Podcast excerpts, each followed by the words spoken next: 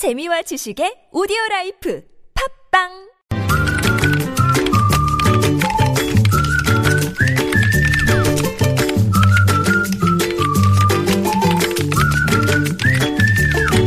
뉴스보다 재밌고 뉴스보다 뜨거운 무적의 댓글을 전해주시는 분입니다. 시사 칼럼니스트 이숙현 씨 나오셨어요. 어서 오세요. 네, 안녕하세요. 자, 첫 소식은요.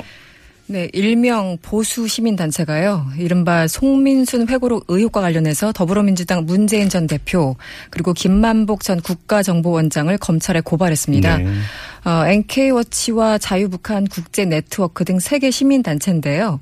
이들은 오늘 오후 2시에 어, 그 앞서 말씀드렸던 문 전 대표 등을 국가보안법 위반 혐의로 고발했다고 밝혔습니다. 네. 뭐 워낙 뭐 많이 알려진 사실이라서 그 송민순 전 장관의 회고로 언급할 필요는 없을 것 같은데요. 음. 네. 음. 제가 관련해서 오늘 점심에 식사를 하다가 분명히 어떤 보수 단체가 나서서 고발할 것이다라고 말씀을 그 수다를 떨었었는데 예상에서 한치도 벗어나지 않습니다. 아, 네. 댓글 어떻게 달렸어요? 되지도 않는 고소고발이 난무한 사회 정말 지겹습니다. 음. 이 방산비리 저지르는 빨갱이들이나 먼저 잡아야지 진짜 보수 아닌가요? 네. 어떤 분은 미르재단 의혹 때는 가만히 있다가 왜 이럴 때만 나오시는지 음. 이 사람들 정체가 궁금합니다. 네. 어떤 분은 저는 보수가 이 비선 실세 의혹처럼 대한민국 근본을 흔들 수 있는 문제도 같이 고발해 주셨으면 좋겠습니다. 음. 왜 당신들이 간첩이라고 주장하는 좌파들이 매번 군 비리 들 쳐내고 국가를 뒤흔드는 비선 실세 스캔들을 지적해야 됩니까? 라고 지정하신 분 계셨고요. 네. 국민들은 이제 답도 없는 진실 게임 공방에는 정말 지겹다 못해 저주할 지경입니다. 네. 진실만을 가르쳐 주세요. 음.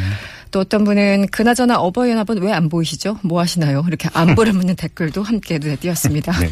자, 다음 소식 넘어가죠. 남경필 경기도지사가요, 이 사교육 폐지를 주장하고 나섰습니다. 네. 음, 지난 15일 동아일보와 인터뷰에서요, 이런 얘기를 했어요. 아, 대통령이 된다면 2018년 지방선거 때이 사교육 전면 철폐를 국민투표에 붙이겠다라고 밝혔습니다. 네. 아, 그러면서 우리 사회가 연간 20조 원에 이르는 사교육으로 인해서 모두 함께 낭떠러지로 달려가고 있다라고 밝히기도 했고요. 이 죽는 길인 줄 알면서도 옆 사람이 뛰니까 나도 뛸 수밖에 없는 상황에서 누군가는 멈추라고 휘스를 불어야 된다 이렇게 음. 강조하기도 했습니다. 네. 어, 남경필 치사는 뭐 모병제를 비롯해서 수도 이전 그리고 핵무장 논의 등 사실상 이 대선을 겨냥한 굵직한 이슈들 많이 던져왔는데요. 그러게요. 네, 이번에 그 사교육 폐지 주장도 같은 맥락으로 해석됩니다. 어, 뭐 분야를 가리지 않고 전방위로 지금 이슈를 그렇죠. 제기하고 있네요. 네. 네. 댓글 어떻게 달렸어요? 아, 진짜 사교육 근절만 할 수 있다면 노벨상 평화상도 아깝지 않겠습니다. 이런 얘기 하셨고요. 네. 아, 역시 사교육 폐지하면 대한민국이 살아날 겁니다. 이렇게 음. 전망하신 분들. 네. 또 어떤 분 역시 사교육 자체가 양극화 불평등을 만들어낸다라고 얘기하시고 네. 또 어떤 분은 교육제도부터 그런데 바꿔놓고 해야 되지 않을까요?라고 질문하신 분도 계셨고요. 예. 어떤 분은 또 좋은 제안이지만 막을 방법이 없습니다. 음. 돈 있는 사람들은 어떻게 해서든 음성적으로 숨어서 다 할 겁니다. 네. 또 어떤 분은 좀 비판적이었어요. 음, 만약에 이런 논리라면 부잣집 자제들 유학도 못 가게 하시고 부잣집 자제들 얼굴 뜯어 고쳐서 연예인 하는 것도 막으셔야 되는 거 아닌가요? 이렇게 음. 비판적인 댓글도 네. 있었고요. 네.